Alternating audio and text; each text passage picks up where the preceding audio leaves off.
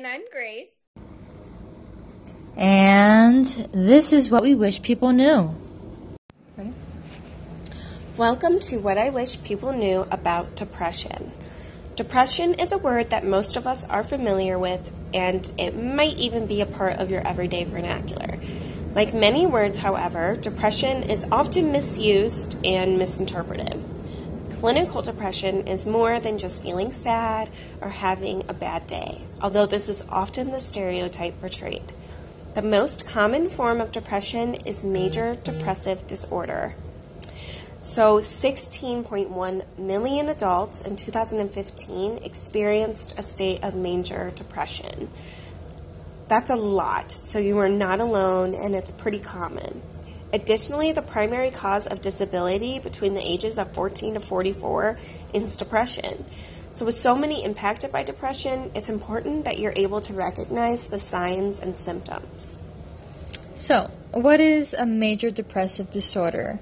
So, the DSM, or the Diagnostic and Statistical Manual, uh, basically this huge Bible that the counselor use, counselors use to uh, take a look at the different disorders, states that a criteria for a diagnosis of major depressive disorder is a depressed mood, or fe- such as feeling an intense hopelessness or worthlessness on more days than not, or a loss of interest or enjoyment in activities that were previously enjoyed. Other symptoms include changes to appetite or weight, changes to sleeping patterns, either sleeping too much, called hypersomnia, or having trouble sleeping, called insomnia difficulty concentrating, thoughts or attempts of suicide, and constant fatigue. Okay, so how do I talk to a loved one that I suspect is experiencing clinical depression? This is a great question and one really important to address. There's no easy way to confront someone we love about a topic like depression. So let me stop you right there. Do not think of this as a confrontation. Instead, approach it as a conversation of genuine concern to protect someone's health and well being. So, here are some helpful tidbits to guide this discussion. Number one, use I statements.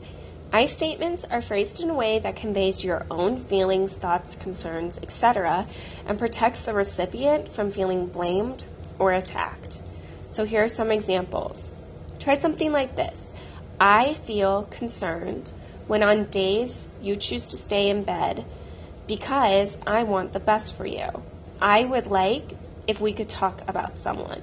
So the format here is I feel blank when blank because blank I would like. And you can insert whatever fits the situation and helps you. Or it can be, I feel worried on days that you do not get out of bed because I love and care for you. So I need you to talk with someone, talk with me about getting some help. Um, so the format here would be I feel because and I need. Um, another one is I am worried about you because you don't seem like yourself lately. I would like to help you look for a therapist together because I want the best for you. Would that be okay with you? It's really important to come informed and prepared to the conversation. So, here are some options. How do I find a therapist in my area? There are a couple of options here. You can talk to your primary physician and ask for a referral. You can call your insurance company and ask for an in network referral for mental health. And there's also a website called Psychology Today, and you can search for a therapist by your zip code, which makes it really easy. It makes it easy if you are not in an area that's totally saturated with therapists. Yeah. Unfortunately, in Chicago, if you search for your zip code, you'll get like 20 pages of therapists. Um, but we do have a podcast on how to choose the therapist. Mm-hmm. So you can refer back to that one if you would like more information about how to choose a therapist. Um, so, what types of therapy should I look for? If I'm feeling depressed? Uh, there is not one answer to this question. It will be more important to find a therapist that fits your needs, personality, and lifestyle. There are, however, some popular therapy types for depression if you're looking for a more concrete answer. This includes cognitive behavioral therapy, acceptance and commitment therapy, and psychotherapy. So, is medication necessary? Not always. Oftentimes, medication is used along with therapy to achieve the best long term outcome. The need for medication will depend on the type of depression, symptoms, and needs. Consult with your primary care physician or psychiatrist to make this informed decision. Uh, talk. This talk may need to occur several times before your loved one is ready to seek help. Remember that this is okay. This will require patience and compassion, but do not give up on them. Here's some language to use. You are not alone, and I will be here for you every step of the way. Or, you can use Depression is not a sign of weakness. It impacts millions of people, and there is hope.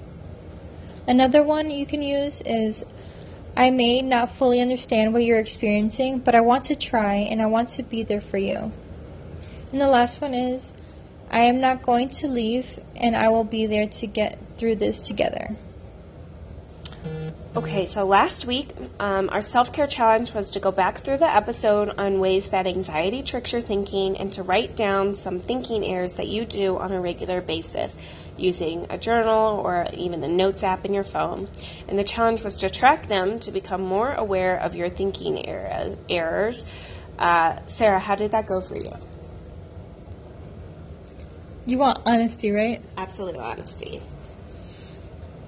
I'm gonna say that I didn't do it. Oh man.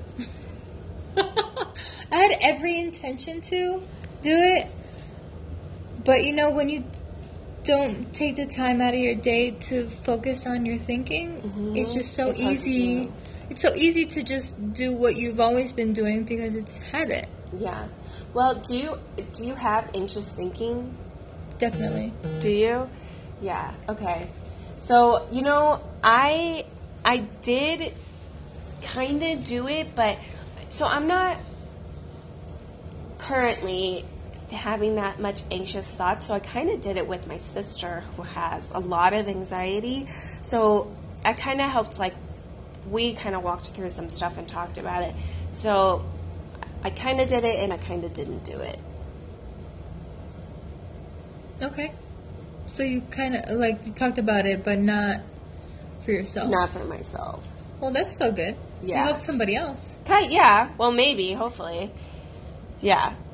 Um, okay, well, for this week, the self care challenge that we're going to be better about doing uh, is to do a random act of kindness for someone this week. Often we do something nice for someone else, we experience our own boost in happiness. Um, so go ahead and try to do that. It can be anything like, you know, buying someone's coffee behind you, um, making a meal for somebody else, whatever you think of. Um, and as always, thanks for listening to what I wish people knew about depression.